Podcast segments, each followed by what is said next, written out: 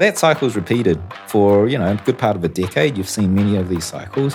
And we've just reloaded. The, the shotgun is just reloaded with new ammo. And these guys are at peak and we're ready for another run.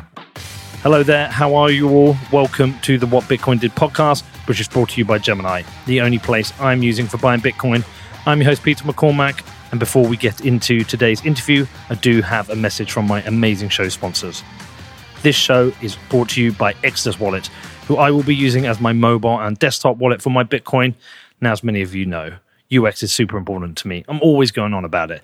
So when Exodus reached out to me and said, Pete, we want to sponsor the show, I was like, okay, cool, but I've got to play with the app. And you know what? They crushed it. The experience is so good that I am happy to recommend it to my friends, my family, and of course you. Now, Exodus Desktop gives you a way to secure and manage your Bitcoin in one beautiful application. And with their mobile wallet, you can send and receive safely using a QR code or address, knowing that Exodus automatically checks all addresses for errors. So make sure you check it out yourself at exodus.com or search for Exodus in the Google or Apple app stores. Also, let's talk about Casa, the safest way for you to store your Bitcoin. Now, with the Bitcoin price high this year, I know some of you have been making some great gains. And with forgotten passwords, SIM swaps, and phishing attacks, there are just too many ways for your Bitcoin to be lost or stolen. But with Casa, you never have to worry about your Bitcoin again. You see, a Casa multi-sig wallet allows you to take custody of your Bitcoin, but only move Bitcoin by signing transactions from multiple wallets. And you get to distribute these wallets into different locations, protecting you from a range of mistakes, errors, and vulnerabilities. Now, if you want to find out more about this, you can hit me up on my DMs or drop me an email. There is no better time to upgrade your Bitcoin security and get total peace of mind. You can find out more at keys.casa, which is K E Y S dot C A S A. Next up, we have sportsbet.io, the very best place for online gaming because they're badasses and they accept Bitcoin. And as you know, I'm a massive football fan. There's nothing like a weekend where Liverpool win and Tottenham lose. Sets me up. Sets me up for the week, especially if I have laid some money on it.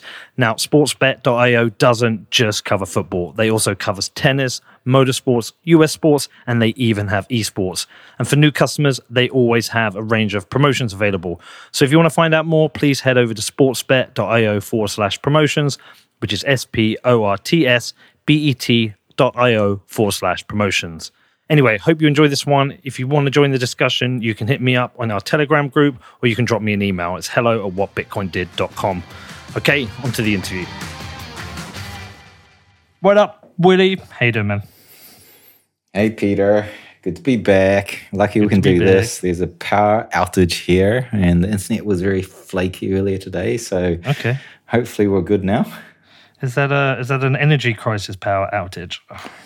Well, you know, I live in a tiny little village, and um, I think the second time this year they it was a scheduled outage. I don't know what they're doing. Um, we had a typhoon here not long ago, so maybe they were doing some maintenance. Yeah, so that's that. Well, I've had fire alarms all night and barely slept. So uh, everything's collapsing. Everything's falling Yeah. apart. Hey, we we had an all time high. Mm, we did, didn't we? 67. We did. 67, man. 67. Did you see that coming? Yeah, I uh, I said, or it was like you know, it was overbought um, from fundamentals, but like the momentum was strong, and um, you know, I thought we'd break it. I, I said we'd, would was bullish. We went all time highs, um, and did come back, which was what was expected. I didn't think it would come back and smash through the, you know, below sixty. Um, so that was that was a surprise, but it definitely definitely um, was.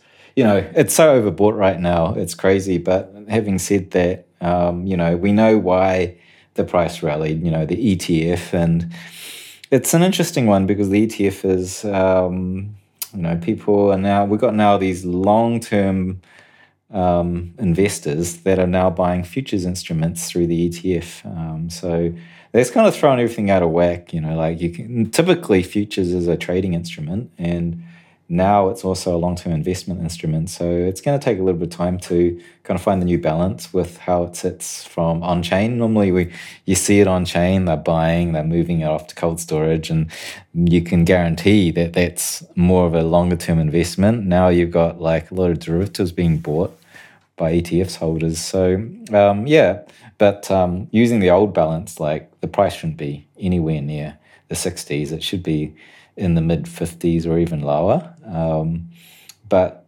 yeah, it's hard to tell right now because the ETFs has changed the balance of the whole ecosystem.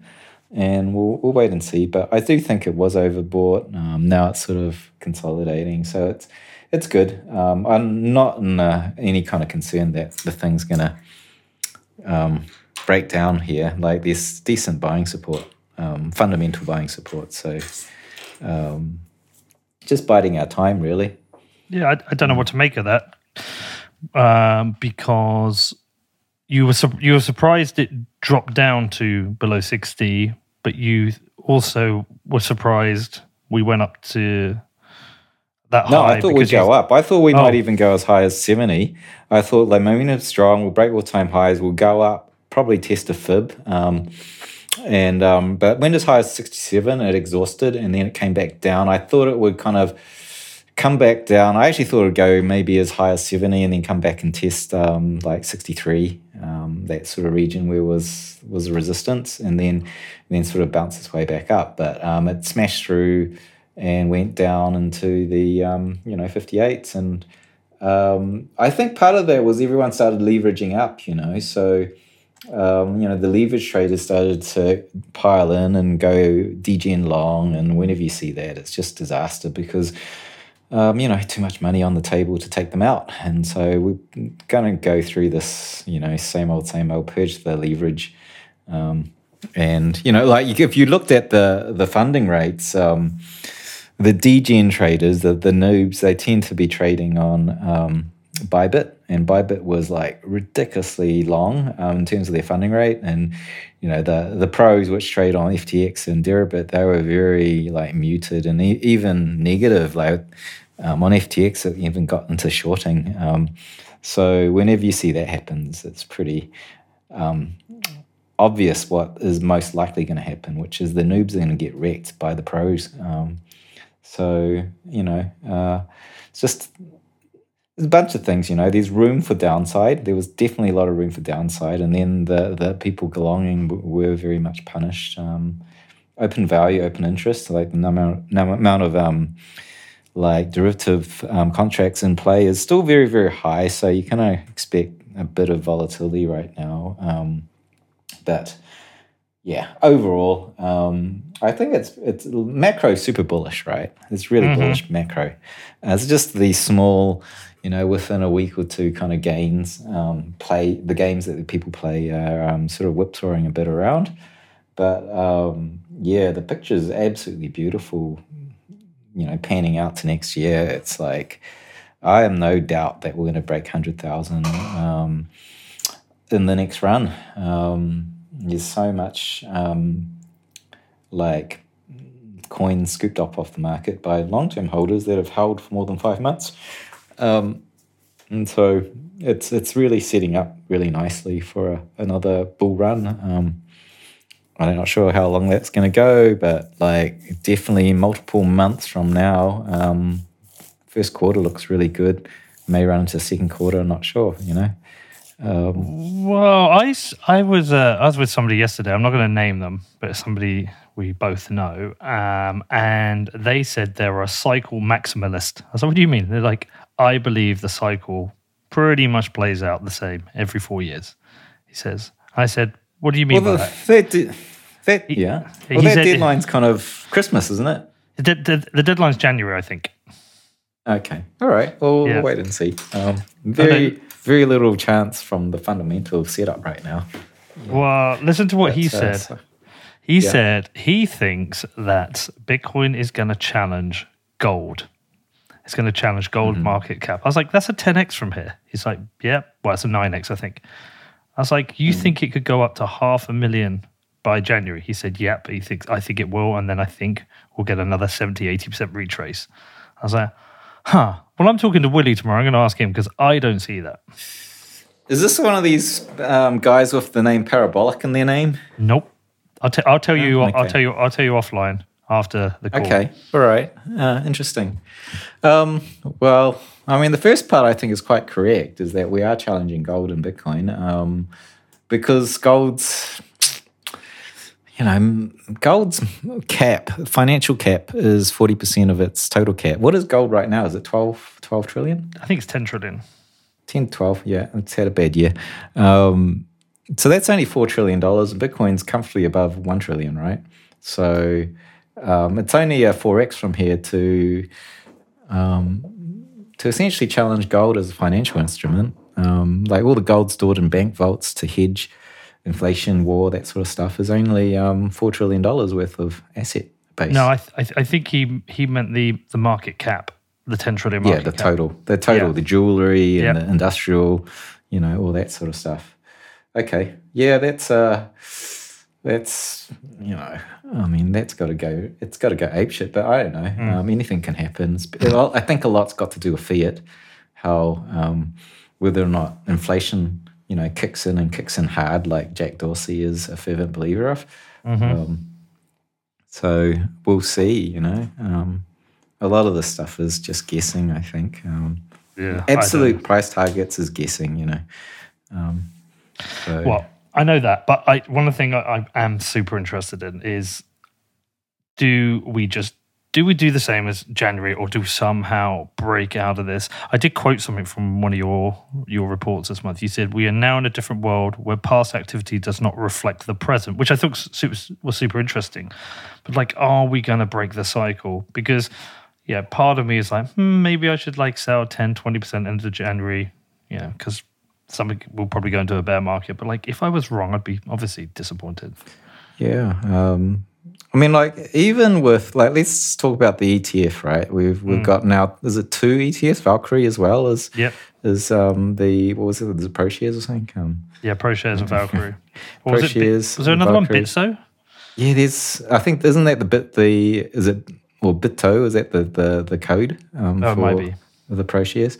Might be. Um, yeah, there's there's a number of them, and um, you know, like billions. Was it one or two billion was bought on the opening week? Um, and you know, if you were to say, okay, so a billion dollars, let's call it a nice round billion dollars was bought on, um, you know, the the pro shares.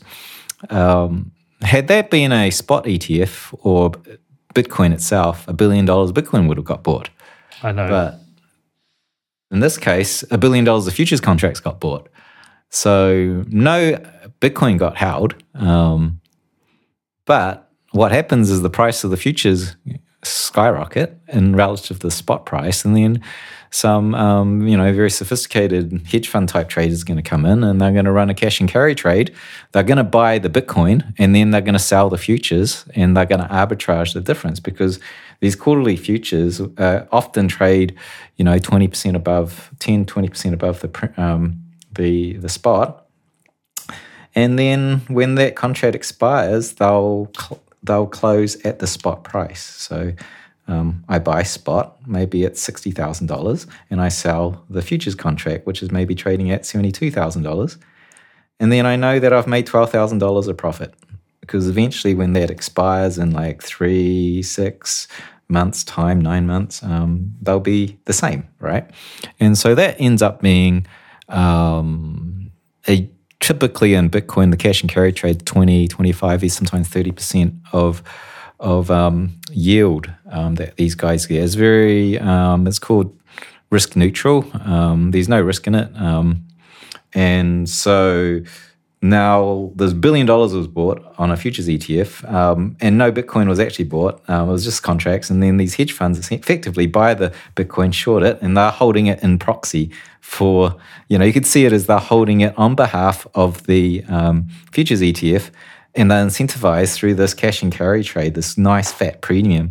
And that fat, fat premium just got fatter because the demand on futures, and that's like 20, 30% premium. So, another way you could look at this is the futures ETF, $1 billion was bought. Um, only 700 million found its way to spot investment. 300 million got got its way into the the kind of the the profit margin of hedge funds. And so you could have said that's like someone buying a billion dollars and then someone else selling 300 million, like in a mining fee that's dumped back onto the market. Like, so that in itself says um, with a futures ETF, there's large demand. You've got um, a sell pressure coming from futures um, incentivized fees in that whole food chain, um, that's you know significant. Like that's starting to rival. That will rival the sell pressure of miners. Um, so like I'm really thinking this whole mining cycle, four year um, cycle is, is very much coming to an end because we've got very sophisticated instruments, ETFs, futures, derivatives. Um, even um, the grayscale is 4% of the mining network um, that they deduct out of their stockpile of 650,000 Bitcoins um, and then sell into fiat for their fat, you know, paycheck. Um, so that, that ETF alone, Mr. Barry Silbert and his grayscale ETF, he is selling down as much as 4% of the mining network. And the mining network, they don't actually sell all their coins, right? Mm. So, so um, you know, that, that gives you a perspective of the kind of um, dynamics at play right now. Um, so everything's different now. It's help very different. Help me understand, Woody. When you say about this cash and carry trade, they uh, buy the future and then they buy the spot and they essentially sell the future it, by the spot. Sorry, yeah. sell the future by the spot. Who they selling the future to? The guy that's going long. The guy that's going long Bitcoin. If I think that Bitcoin's going to 100,000 by December 31st, um, and that contract is currently trading at whatever, 70 something thousand, well, I know that I'm going to sell at 100,000 um, in December. So I'm willing to buy that futures contract. And um, that's effectively the premium I pay is um, the cost of um, the other person selling you that contract. You're buying, it's basically funding, you know. It's like if I wanted to buy Bitcoin that um, I can't afford to buy and I'm borrowing from the bank, you have to pay the bank interest.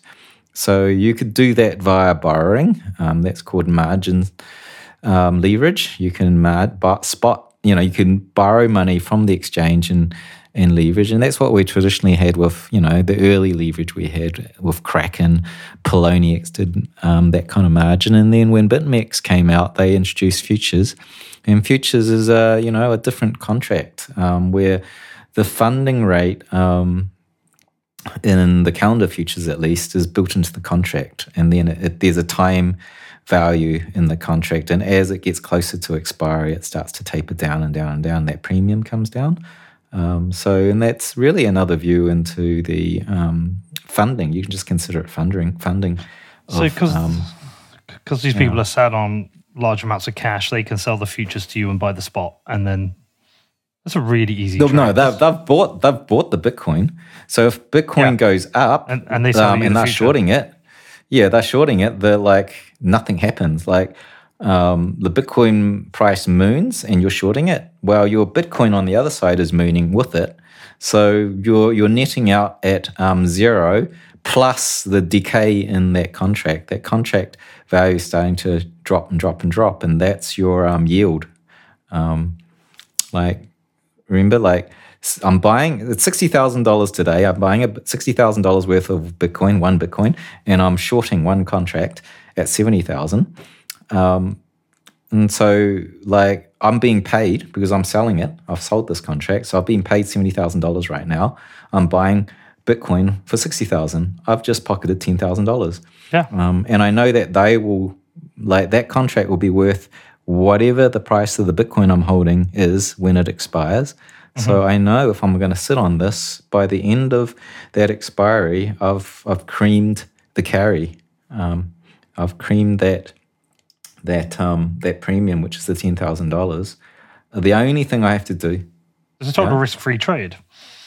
It's a risk-free trade if you consider fiat your um you know your golden light, and I value fiat, and I want some yield on fiat, um, US dollars. Um, but if you're um, valuing bitcoins, then you're losing against Bitcoin, and your your wealth in Bitcoin terms is dropping. So traditionally, um, hedge funds from the traditional world will do the cash and carry trade because they're all about getting 20%. That sounds sounds sweet when I can only get 1 or 2% in bonds. Mm-hmm. Um, so that in that their view, um, that's great. As Bitcoiners, we go, well, that's kind of shitty. Um, so you know, and I mean, I, I mean, myself, like I always have a, a partition in cash because cash just provides that nice buffer of liquidity. If Bitcoin's very volatile and we get a real crash, there's some cash to buy the dip. Mm-hmm. And I don't want to sit that cash in a bank. So maybe I'll um, do some cash and carry and get 20, 30, 40% to um, mitigate the money printing that's happening with the Fed. And so by doing this, the money goes back into crypto, you get the yield, and it's it's roughly enough to offset um, the Fed's money printing. So you're not subject to dilution and you've got a little bit of safety buffer. So I can even see a lot of crypto people, um, you know, doing these kinds of trades to um, get yield on their US dollars. Um, and a lot of people doing this on DeFi, which I haven't really looked too deeply into. But um, yeah, there's definitely a lot of yield to be done in there as well. Okay, wow. So let's go back to the um, the cycle changing and the data changing because I think that's that's a super interesting point. Um, we have been subject to these four year cycles where everything kind of does play out the same, and like maybe this year looks like 2013, and was it and 2017 looks like whatever, but like we have been subject to these cycles and this kind of these volatile moves. The data you're saying is starting to change. What specifically are you seeing this change? What is it that's making you go, okay, I think we could, you know, stretch out into Q2 for the the bear, uh, for the bull market. Yeah, I mean, like this started um, a long time ago. I think we talked about this a year and a, it was like post. Yeah, it was like um, over a year ago. I think we had this conversation, yeah. and um, you know, the realization, having talking to one of the large OTC brokers, um, saying that the, the, exchanges are selling more bitcoins than miners. Um, and that was like, whoa, suddenly we've got a new um, supply side that is not acknowledged by the market and seeing how mm. big that is. And then, so there's one overlay of demand and supply from all the um, participants in, in the, the, ecosystem that used to be just um, miners selling and everyone buying. And then it became spot exchanges also adding to it. Um, but you don't really trade a lot in spot. And then suddenly derivatives came into it, and the volumes they do are like, um, you know, a 5x or a 10x higher. Um, and so suddenly the exchanges had more sell pressure. Then like um, Grayscale came out and like their two percent fee added way way big sell pressure.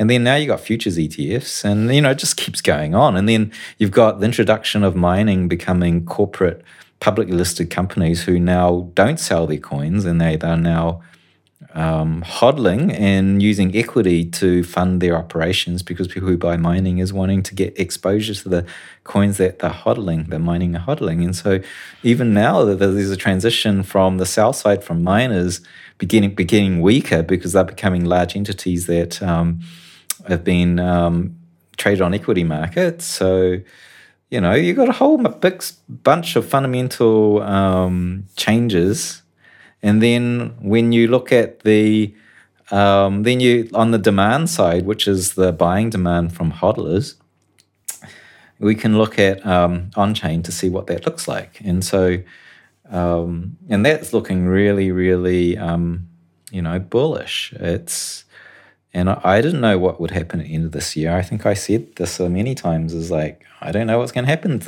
When is the top? What is the price? I said, I don't know when the top's going to be. Um, you know, a lot of what the price will be is when the top is going to happen. But I could tell you third to fourth quarter, and um, third to fourth quarter, um, well, end of third quarter, we could start to see that um, coming out of the 30,000 zone, we had this huge amount of new accumulation that registered. Um, on by long-term holders, which is a Glassnode metric. It's like you look at how long coins have been held in a wallet, and it turns out that um, after five months and in 55 days, the probability of that coin moving starts to plummet at a faster rate. It's like a sea change.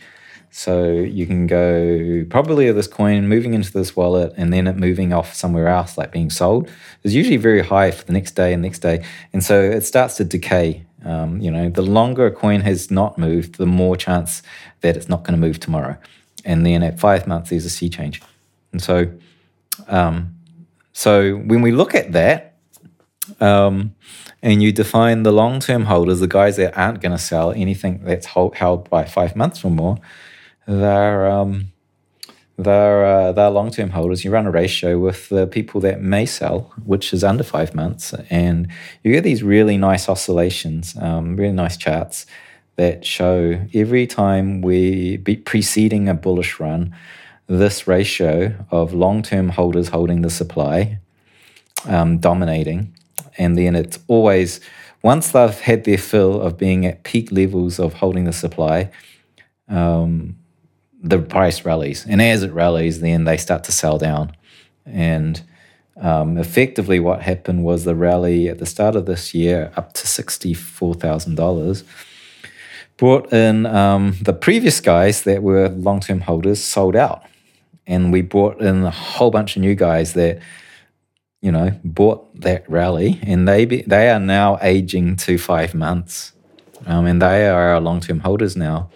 And um, and so they're kind of waiting for um, the price to rally into the six figures, and then you'll see them um, start to sell. Um, and as they sell, this sort of metric starts to drop down. The long term holders give up their coins. The next wave of new guys coming in. Um, so that cycle, so you can see this demand supply cycle, people scooping up coins, they get their run, they sell into the next rally, the next cycle, people buy into that rally, and then they become the next long term holders, and then they sell in the next rally. And so that cycle is repeated um, for you know a good part of a decade. You've seen many of these cycles, and we've just reloaded. The, the shotgun is just reloaded with new ammo, and these guys are at peak, and we're ready for another run. Um, it's a very reliable indicator.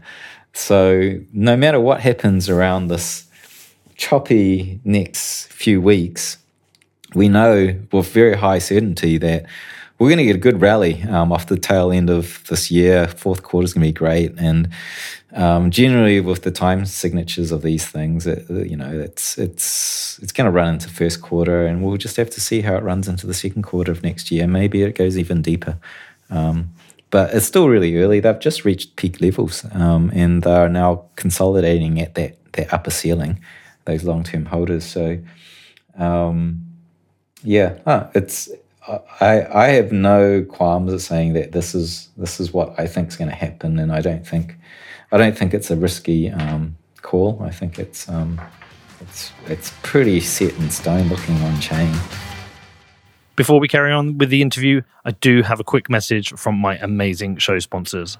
This show is brought to you by BlockFi, who recently launched their BlockFi Rewards Visa signature card. And now you can get up to $250 in Bitcoin when you join. For people in the US who are interested in owning Bitcoin or stacking more sats, then the BlockFi Rewards credit cards provides the easiest way because you get 1.5% in Bitcoin back on every card purchase and there is no annual fee. It is the smartest way to stack sats as you get Bitcoin back on every purchase. But not only that, you get 2% back in Bitcoin on every purchase over $50,000 of annual spend. If you're interested in finding out more, please head over to blockfi.com forward slash Peter, which is where you can claim your $250 back. That is blockfi.com forward slash Peter. B L O C K F I dot com forward slash P E T E R. Next up, we have Ledger, the world's most popular hardware wallet. Now, a hardware wallet allows you to take custody of your Bitcoin, and I have been a Ledger customer since early 2017, and I'm still using that same Nano S I bought back then. Now, Ledger makes it easy for you to safely manage your Bitcoin using their Ledger Live software, which interfaces with your device. And you can now connect your Nano S to your Android phone to manage your Bitcoin on the go. If you want to find out more, please head over to ledger.com, which is L E D G E R.com. Next up, we have Gemini, who I am using exclusively for buying and selling Bitcoin but I'm only buying. I've still not sold a single sat with Gemini because I'm a hodler and we are in a bull market. Now, I have been using the Gemini app for buying the dips, and I also set up my DCA with twice monthly buys of Bitcoin, and I'm yet to see a better or easier interface for buying Bitcoin. With a streamlined trading view, you have access to all the tools you need to understand Bitcoin and start investing, all through one clear, attractive interface. If you want to find out more, please head over to Gemini.com which is G E M I N I.com. And next up, we have the amazing Compass Mining. And they're not just a sponsor. I am a customer of Compass and I am back mining. It is so good to be back mining, and I really, really like these guys. Compass makes mining accessible to everyone. And as a Bitcoiner, I'm happy to be supporting the decentralized growth of the hash rate. It was really easy to get onboarded, and now anyone can mine Bitcoin with Compass. You just pick your machines, choose your hosting facility, and they will do all the work for you. Now, if you are interested in getting into mining or you want to find out more, please head over to compassmining.io, which is C O M P A S S M I N I N G.io.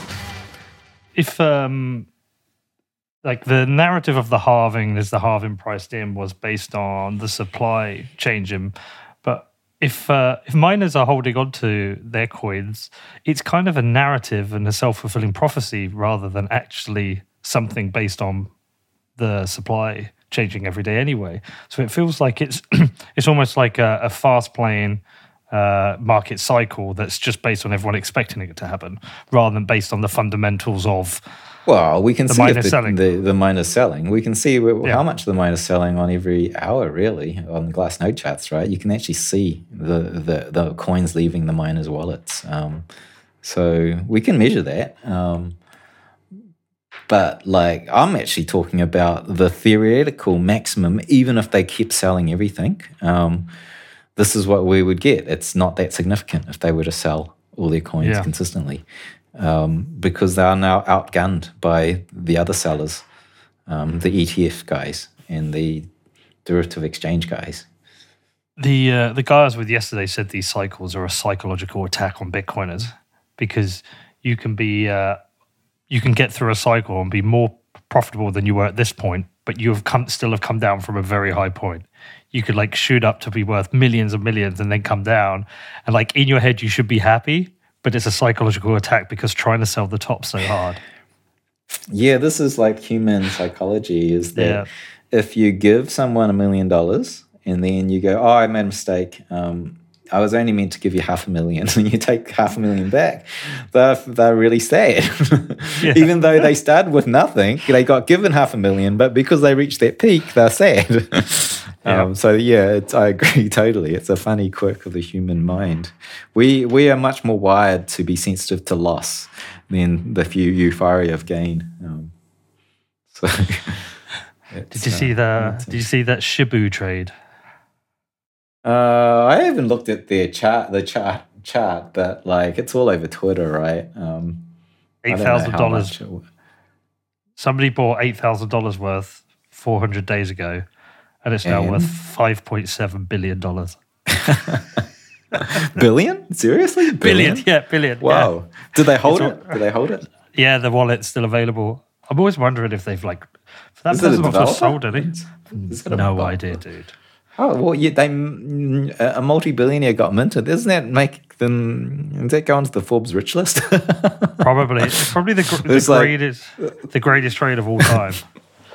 you know, it's like that's great. It's like the the rich list. You know, SpaceX, Tesla, um, this this kind of mogul, that kind of mogul, and then we've got the a sheep mogul.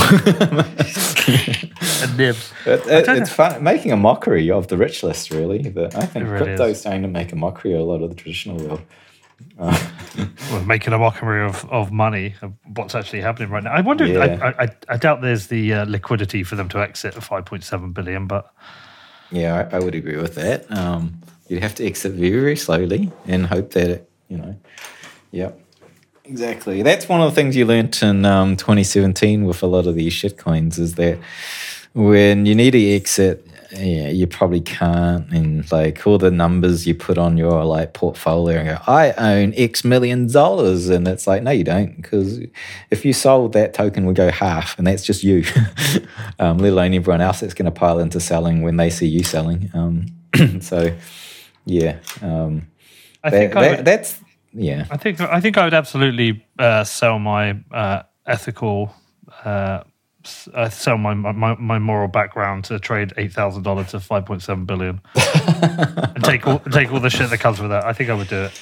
I don't know. It's like I think I don't know if she's like tra- I don't think it's I think trading's amoral, mainly amoral. I think there's immoral things in trading, but like you're buying, you're selling. All right. Um, there's no morality in it. I don't think there's morality. You can't buy that token. Um, why not? You're just trading it. You're not like it's it's not it's you know you it's not like you're investing in it and then you're trying to shill this token to as many people and your friends and family as possible so you can get richer. That's a different that's a morality issue. I think the Yeah. hodling shilling is a morality issue. If you're trading, you know, you're buying one day, you're selling, you don't give a shit. You're a, it's amoral. It's you're not attached to the coin. Um, Dude, I my think my that's the difference. my sister bought Shibu, right? She messaged me. I was Mm-hmm. like, Lorraine, have I not taught you anything? Just buy Bitcoin slowly, whatever. I'm actually scared to ask her what she, how well she's done that. I'm afraid she's, She's going to buy you out. Yeah, She's gonna buy you out and change this to what Ship did. What Shibu He did. uh, this week. Imagine that. Imagine that on one trade, she's like beaten me on five years of Bitcoin. yeah, that would be hilarious, right? That would be hilarious. I don't know Um, But I think it. that's that's good. That's good to humble the Maxi um, tribe. Um, I think it's it, uh, humility goes a long way. I think um, I don't know the Maxi camp's getting a little bit um, I don't know toxic and a bit full of it. I think and and um, yeah. So Well, I had a I did an interview yesterday with this person I told you about. Well, it's going to be obvious now because I've said I did an interview with them, but um, it's all about toxic maximalism, and they they did the research back into uh, the history of Bitcoin. He there's a really interesting point he made. He said, um, "Yeah, things are going to get a bit crazy over the next you know decade, decades, and there is going to be a transition of you know money and power as Bitcoin continues to grow and sovereign currencies continue to collapse, and there's going to be winners and losers in that." And he said, "I feel like we're going to owe the losers losers an explanation of what happened. Like, why did this happen? Like, because it's the impact on some people's lives can be quite extreme when you see, yeah." High inflation or hyperinflation. I mean, hyperinflation devastates nearly everyone, but um, in high inflation environments, we've seen the collapse of Lebanon. Turkey has high inflation at the moment, Argentina right now. But if we see that largely across the world, like high inflation events, yeah, there's these group of Bitcoiners getting rich.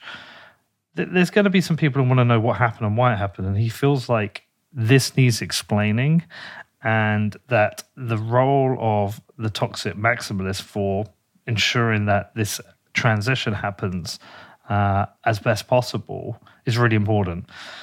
I'm going around in circles on it, Willy. Some weeks I it's like um, it's like I thought you were going to say we need to. Um, you- I thought you could say there might be a backlash against Bitcoiners. I think there will be. I think there already is.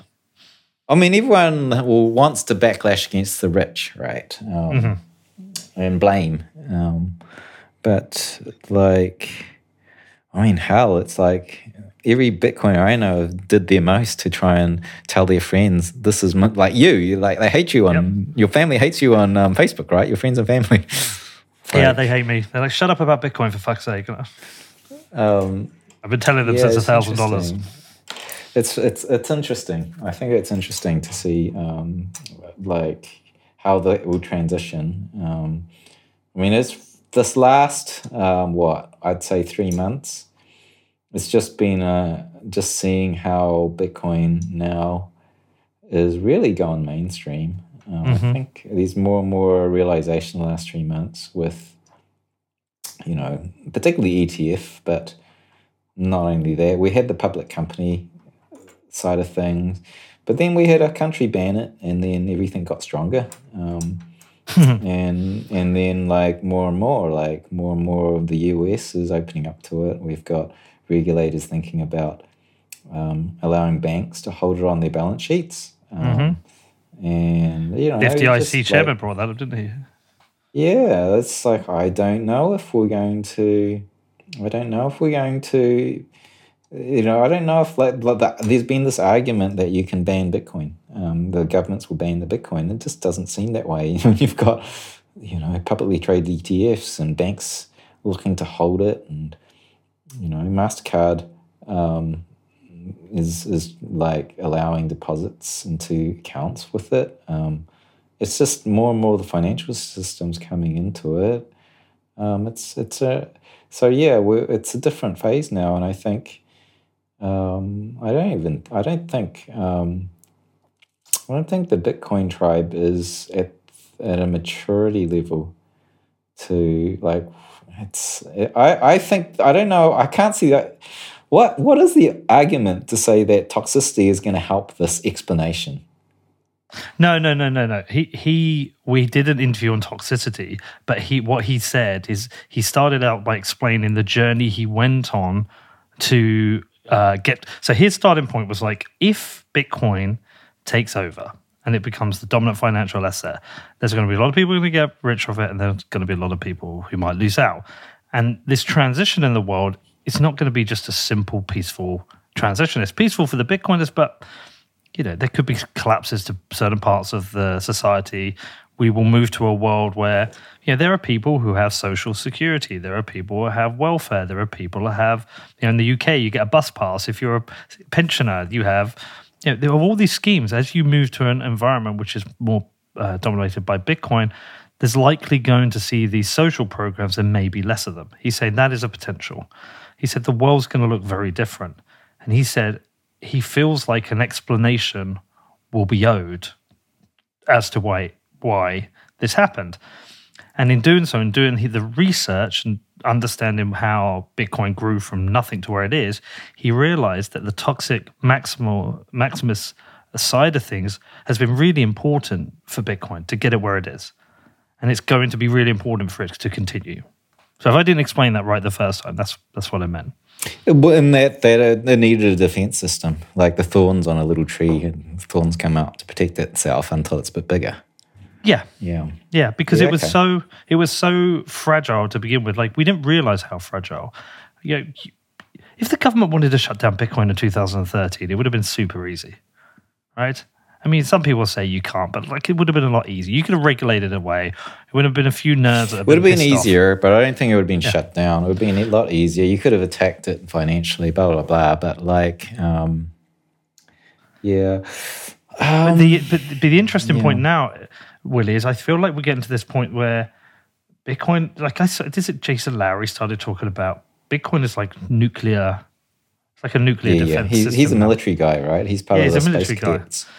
Yeah, yeah. he's a like, genuine. He's our first genuine Bitcoin space cadet, right?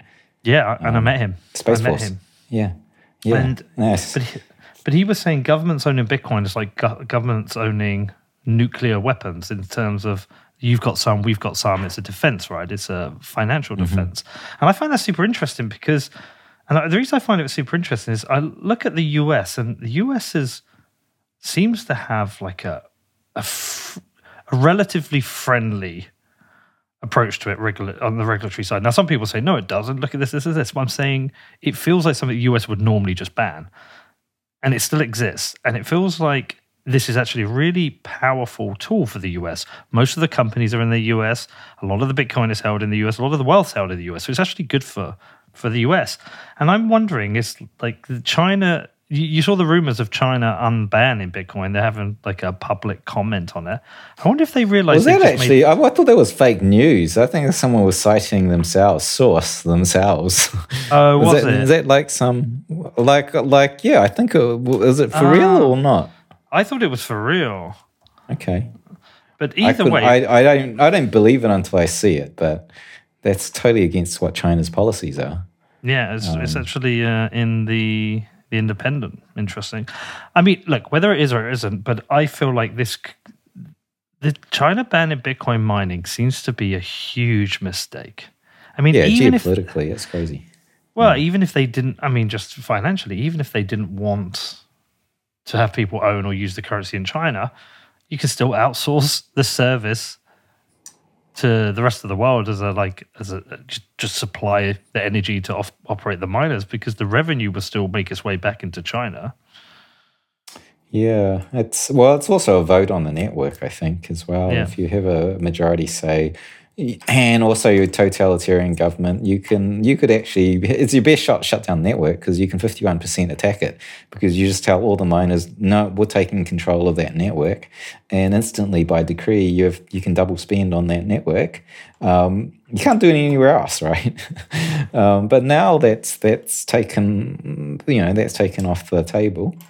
Um, but yeah, like I, I heard this thing, I read it like someone was musing on Bitcoin, US, China, And you've got one side, you've got a very centralized government that's controlling everything.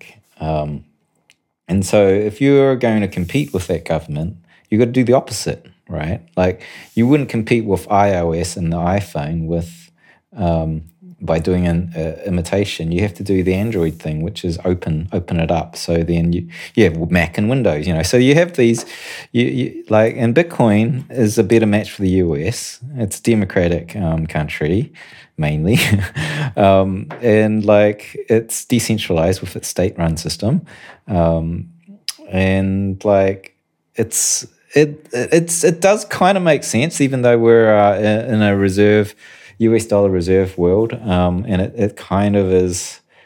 It's kind of like um, you know going into competition with your main profit center, but like in the long term, um, it's it's. I think it's a really good play, right? And um, I don't think governments are thinking like this. I don't think they're thinking about it much at all. But I think it's just a consequence of how the US is structured, where you've got a lot of moving parts that are independent and they've got different charters and these checks and balances. And, and so the whole thing meshes together and um, they each do whatever their directive is and right down to individual states um, wanting to open it up and others not. Um, and so I, I, don't think there's any kind of coherent.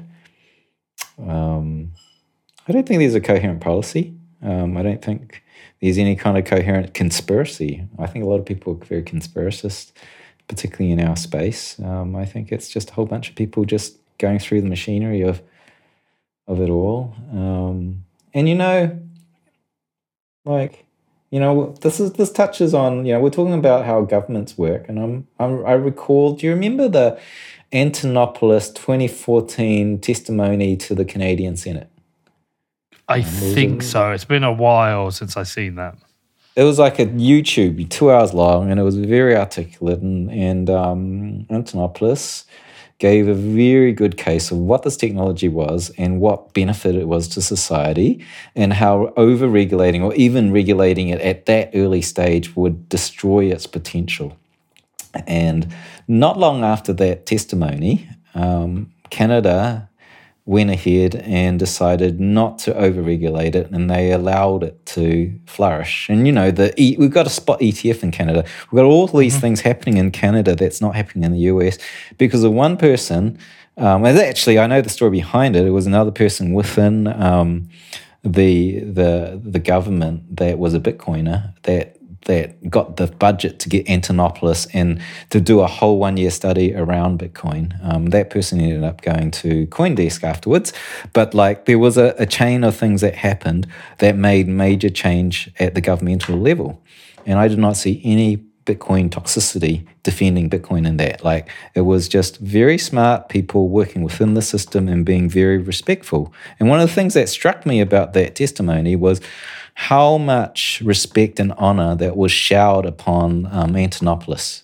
Um, mm-hmm. And they were very, very appreciative. And I was like, wow, there's a lot of good energy in this room. And that was like a model to me of how change is made. Um, and I see this is what uh, Michael Saylor says as well, like the sort of cheery, likable um, attitude. Um, so you don't create enemies, and and so I don't. I'm not bought into the toxicity as being a defense to this network. Um, it may be a defense against um, shitcoiners. Like maybe it's like like scammers, yes, but not at these state level um, change making. Um, you know, I think the toxicity is, um, you know, it's hurting the credibility of Bitcoin. Um, no, I agree with you on that though.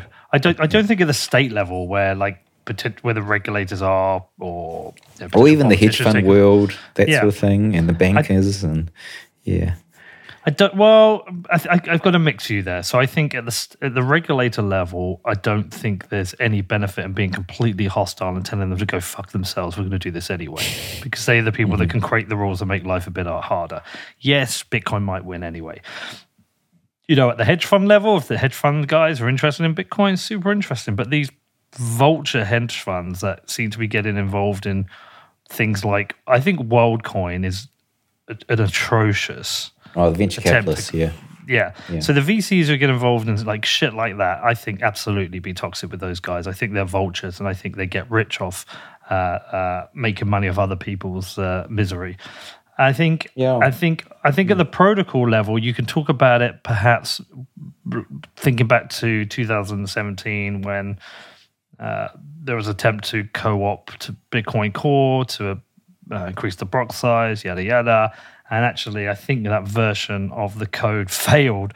Uh, luckily, it didn't happen, but I think there was a bug in the Jeff Garzik version that failed, and that really was an attempt to to change Bitcoin and, and co-opt it away from the devs, which I I think some of the toxic behavior around that set in place what should be expected. yeah. And I remember also John Carvalho being, you know, whether you say toxic or firm, doesn't matter. I mean, I think some people confuse toxic with being like abusive. I think I think we can all agree abusive isn't wrong.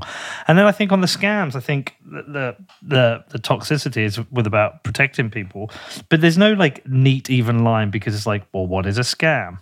You know. and so, so the definitions about these lines get kind of messy. Um, but in the end, as somebody who's moaned and whinged about people on Twitter, actually, I was watching the Chappelle special recently, and he said something along the lines of, you know, weren't, weren't you uh, weren't you upset about what people said on Twitter? He was like, I didn't give a shit because Twitter isn't real life. I was like, uh, yeah, fair point. Yeah, but I, So I I, have yet to meet someone where it didn't make some kind of impact. Um, I think most people get triggered on it. Um, if you don't get triggered on it, then I'd believe you. But I think most people at some level get triggered. I do. I def- Yeah, I mean, do. like you can, you you know, anyone with a large following will get immense amount of trolling, and like maybe one percent of it hits you right at that spot where you're triggered. You know, on the wrong day with the wrong words. on the wrong day or whatever. Um, you know, so everyone has a trigger. Eventually, it gets in. So yeah. Anyway, Yeah. Well, So- anyway, so so uh, it's going to be very obvious who that person I spoke to was uh, shortly. I I'm just going to say it anyway. It's uh, fuck it. It's Pete Rizzo. oh, Pete Rizzo. Oh, interesting. Okay. I, I don't know. I like him. He's just, just he's just like he says what what it is. You know, he's he's uh, I appreciate that about him. Yeah, I, I like him. He's quite challenging. He's a challenging interview Yeah. because he really challenges your questions or your assumptions. Uh, but he's got all Mm-hmm. these theories. But you know, I trust him on it because he's got he's gone there and done the work. He's done all this research on the history of Bitcoin. You know, the pre. He's a journalist. You know, he's Yeah. like a real journalist. a proper journalist, and then he's done the Mm. actual creation of Bitcoin, and now he's got, done the fork wars. So I think he's come to this. He's in doing that work and doing that research. He himself has become more of a Bitcoin maximalist because he's like, Mm. okay, I understand what we have here in our hands. I understand what we've created. I understand what we've been through, and I understand what we might go through in the future. So there's kind of maximalism is, is really super important. So it's a, it's a fascinating interview. It's one worth listening to. Right. Okay. I'll I'll do that. Um, I. I think he's is he writing a book? Sounds like it is. I mean, my assumption is a book is coming. He hasn't said so, but my assumption is a book is going to come at some point, and I think he would. I think it would be a fantastic book. He'll be the nominated Bitcoin historian. Yeah, I think I think he's doing it actually. Yeah, I think Hmm. uh, Aaron van Wirdum's done some of it, and I think Nick Carter as well. But I think uh, I think he's taken that place now. I'm like really waiting for the big budget Hollywood movie on, you know, not the social network, but the Bitcoin network, you know, with all of the drama. Because there's much more drama in the Bitcoin story than, you know, like the Facebook story or the Steve Jobs story, or, you know, you see some of these. These big screen um, depictions of the story, and we've got massive, um, you know, crazy stories that happen in Bitcoin from um, you know, Silk Road days, um, right WikiLeaks. through to the fork wars, you know, yeah, WikiLeaks, um, the Wright. whole the whole Satoshi mystery. It's Mm-hmm. uh, yeah, so I mean, I think that's one one of the key points when when we see that movie. That'll be, I think, the middle of the mainstream adoption. Like we're we're in that. I think are we at? Um, well, I forget the number. I think I said it last time. We're, we're at twenty percent of the US, something like um, having Bitcoin. Is it something, Something like, like that? that. Yeah. Yeah, and the what is it? The is it twelve and a half percent is um, what's on the normal curve? The first, you know, the you got the early pioneers, early adopters, and then the early mainstream, which we've crossed. Right, we're comfortably crossed by um, probably you know over a year now, and so Across the chasm. we crossed cross the chasm, and we're ready to go into half the population very quickly um, in in the Western developed world. Um, and so I'm waiting for this movie. Um, that'll be fascinating, and it'll it'll garner a lot of audience. Well, I wonder if the because the so, the uh, sequel to the Social Network is Bitcoin Billionaires, right? So there's certainly a movie about the Winklevoss. I think that's been. I think that might have been greenlit. oh, really? Who's who's the producer director? Don't know. I you mean, know look. That's a brilliant book. I love it. Um, Well, the Social Network was brilliant because Fincher directed it. You know, you had a proper director at the helm. Who has a you know mm, that film. That film shouldn't have been a brilliant film. It's it's the story of Facebook. It should have been cheesy and crap.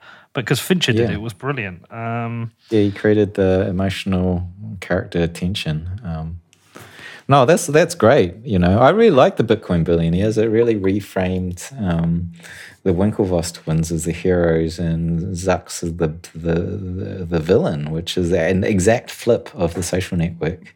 Um, I really enjoyed that. It Here we was- go. it was- it- Here- Cameron and Tyler Winklevoss are co-financing a film based on Ben Mes- Mezrich's Bitcoin Billionaires, the follow-up to the Social Network. Uh, they will return to the silver screen in a film adaptation, adaptation of Bitcoin Billionaires. According to a report for Deadline, Cameron and Tyler Winklevoss will co-finance a film which picks up with the story where the accidental billionaires left off with them receiving 65 million settlement from Facebook which they went on to invest in Bitcoin during the early years of the cryptocurrency boom. So I guess it's going to include them going out to now to Ibiza, and is that where they met Charlie Shrem? They met some Yep, guy at a bar in Ibiza. Ibiza. At Shrem. Yeah. yeah, Shrem. And he took them down to his, his man cave full of computers and So, I wonder who's really uh, got them into it. I'm, I'm trying to find um, the because I, I've the, the irony if the the Winklevoss exceeds um, Zuck's net worth, um, you know that would be highly ironic. Um, I would love that to happen. I'm just trying to find the price at which that happens. What, what where is he on the rich list? He's I'm just going 100 down the rich list. He's 116 It's like he's- billion. 116 billion. Um, 116 billion. Okay. Um, what's what's uh, like 116? and they've got like 8.6. You, I think you've got to consider them one entity. Right. Yeah. Okay. We'll do that. So they own one percent of the supply, right? Roughly Yeah, 2.1 million bitcoins, right? I don't know. I don't know if it's that. I think they bought one percent of the supply at the time they got involved. I don't know if they kept stacking. Oh, right. I thought they got like one percent. Oh, well, how many coins were minted at that point? I mean, I think it was about 120,000. Is it no? That they you you mean no? You mean Saylor's got more Uh, through all of his holdings? Potentially, I, I, I mean, I don't. I mean, I don't know. It's not. It's not the kind of question I asked them. Um, If it's two point one, I think it's uh, like you know it was so early in the network. They want one point. oh, I thought they were they were going for the whole two point one million. If that is the case, then they're worth like it's basically fifty five thousand dollars per Bitcoin. Ironically, um, Zuck's How net much? worth divided by oh no, sorry, that's that's no no no that's wrong. That's I was out by a zero. So yeah, two hundred and ten thousand Bitcoin. That's about right. Okay, so um, that is that is that was um, it says here so they have. ba- basically half a million dollars per coin, and they exceed Zuck's wealth. I don't think they've got that. I think they've got. It says they've got about seventy thousand here. That seems low.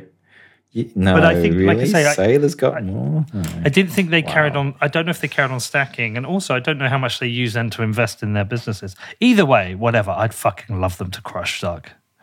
No, they've never um, released their coins from cold storage. It's covered in the book. It's just scattered through safety deposit boxes all around the world. And I know that they haven't because like there's too much OPSEC to even go into one of those. Uh, They could never do it again. they can never. It's, it's just frozen, locked up forever. they could probably trade paper around it or something. It would be so Oh. funny if they uh, if they ended up crushing Zuckerberg. Oh no, Yeah. it'd be awesome. It would be total karma. Um, I think we, I think we, yeah. f- Uh, I was um, I saw them the other night actually. Did don't you? know why I'm bringing that up. Yeah. We- Man, we- you're like um, like mingling with the rich and famous over there, eh? Yeah, uh, I, yeah. I'm I'm dripping with poor when I was hanging around with them. Uh, I had to catch up with them. I had to had to catch up with them on a couple of things. But they they you know the thing about them is they're actually really super nice guys. Um, Right. Yeah. whenever I, It sounds like Yeah. that. I don't waste their time. Um, whenever I need anything, they always get back to me. And uh, so I I actually I think I said that when I first interviewed. I was like, like, do you know the price where you crush Stark? and what they say? No, they're, they're humble about it. They're really nice guys. It's like a million dollar Bitcoin. It does look like it's 120,000 coins. I looked it up too. So Yeah, um, I imagine they have more because they earned some through Gemini and blah, blah. But um, yeah. yeah. So yeah, good on them. Um, All right, man. Well, listen, we are coming to an end, dude. Let's um, give me a give me a price target for the end of the year. The one thing you don't want to answer. Where are we? Where are we looking now? I don't do price targets, man. I know. Like, Yeah, but you have an upper like- bound. It's so weird. It's so weird to. It's like everyone wants price target. Of course they Um, do. Okay, at the end of the year, Mhm. I'll tell you what it's going to be below. It's it's not going to be. It's not going to go above two hundred thousand. Okay, so I'll win my bet. It's not going to go above 200,000. Yep. Um, and, you know, it's going to be above now. There's my target. It's it's going to be 60 to 200,000. Um, well, January, it theoretically go a little bit above 200,000 if it, everything goes crazy. Um, but there you go. You've got a good three to three and a half X range there. Um, like it's really hard, you know, because like this, know, you know I'm what it's like. It's with you. like under a, it's it sits there like a, a timer about to go off, then it explodes, and then you can, you know, once it explodes, it makes a run. But like, when does it does it pop? It's it's kind of random. Um, so there's no, I don't know. There's no data um, that predicts that, right? It's Mhm. it's um, it just can frame the probabilities. Um, so there you go. No, you you just want clickbait. Uh, well, yeah. I mean, let's uh, let's what what what. It's what like shows- like say something that makes me money, bro. Hey, listen, listen, listen, dude. Every time I have a chance for clickbait, I don't do the clickbait title. Do I you? do oh, good on you. Yeah, I, I might do. Okay. Uh, my last one's that, like I got told off for the last one because it wasn't exactly what the show was. Oh, what did was that for did- my my show? Yeah, like what? What did we do? We we ended up just talking shit for the whole show, and then like I think at the end I was like, and I was like, liked it. I was like, what the fuck? And I was genuine every time. The last two episodes, I was like, don't listen to this. Is just, I don't know, like you rabbiting on about shit that you want to talk about. Yeah. And um, I said, don't listen to it. People thought I was like, I was genuine. I was like, don't listen to this. This is like not on chain or anything like that. So people loved it. Honestly, I got so much good feedback. I think, uh, Right. I think as they can listen, they can read your newsletter and listen to you anyway. But I think people really like your thoughts and things. So I think it's, uh, Mm. it was uh, through the keyhole with Willy Woo into the life of Willy Well, there Woo. you go. There you go. When am I going to see you again, man? When are you? When are, when are you going to be about and about? I think I'm gonna blow this joint um early next year. Um, Okay. Yeah, I mean, I would have loved to have like left now and make Tones um, Summit um, in Dubai. It seems like a lot of fun. Um, but like, baby's a little bit too small. I think we'll be ready in the start of next year to, to get a little bit mobile. Um, I so look forward to that. Um, yeah. All right, man. Well, right. listen. Love to see you, man. Love to see you in person. Hopefully, have a beer at some point. And uh, Yeah, thank you. Totally. I'm gonna come up with some- totes. Totes offs. I'm going to come up with some really clickbaity title now. Now you said that. I don't know. Okay, Bitcoin to infinity. There's your price target. Yeah, there you go. Bitcoin to infinity. Brilliant. I tell you what, if I do beyond. that, I tell you what, sh- you um, you, did you know my biggest ever show? I think my biggest ever show is a Woody show. Let me just check. uh, hold on. I got what was the title? Uh, It was like a price target, I'm sure. hold on. Some sort of Probably. Oh no, no. My third and fourth are both Willy shows. So the top show's uh, President Bukele, second one's Oh. Weinstein, but th- th- th- three and four are Willy Woo and Willy Woo. So we've got is is the bull, bull market over, and how to trade the end Oh, of a bull market. Yeah, everyone's looking. Everyone's looking after their money. I think that's the that's the thing. Um, Okay. Let's go with let's go with Bitcoin to infinity. Yeah. or you just go big bear market ahead. Watch out. Um, All right, man. Well, listen, I will I will see you in a month. Thanks for this. Always love talking to you. dude. Okay. Cheers. All right. Catch you later. Thanks for listening to What Bitcoin Did. If you want to get in touch with me, the best thing to do is head over to our Telegram channel. Otherwise, you can hit me up on hello at whatbitcoindid.com. And if you want to support the show, please just head over to Apple Podcasts. Go and leave me a review. Hopefully, you think the show deserves five stars. All right, I'll see you all soon.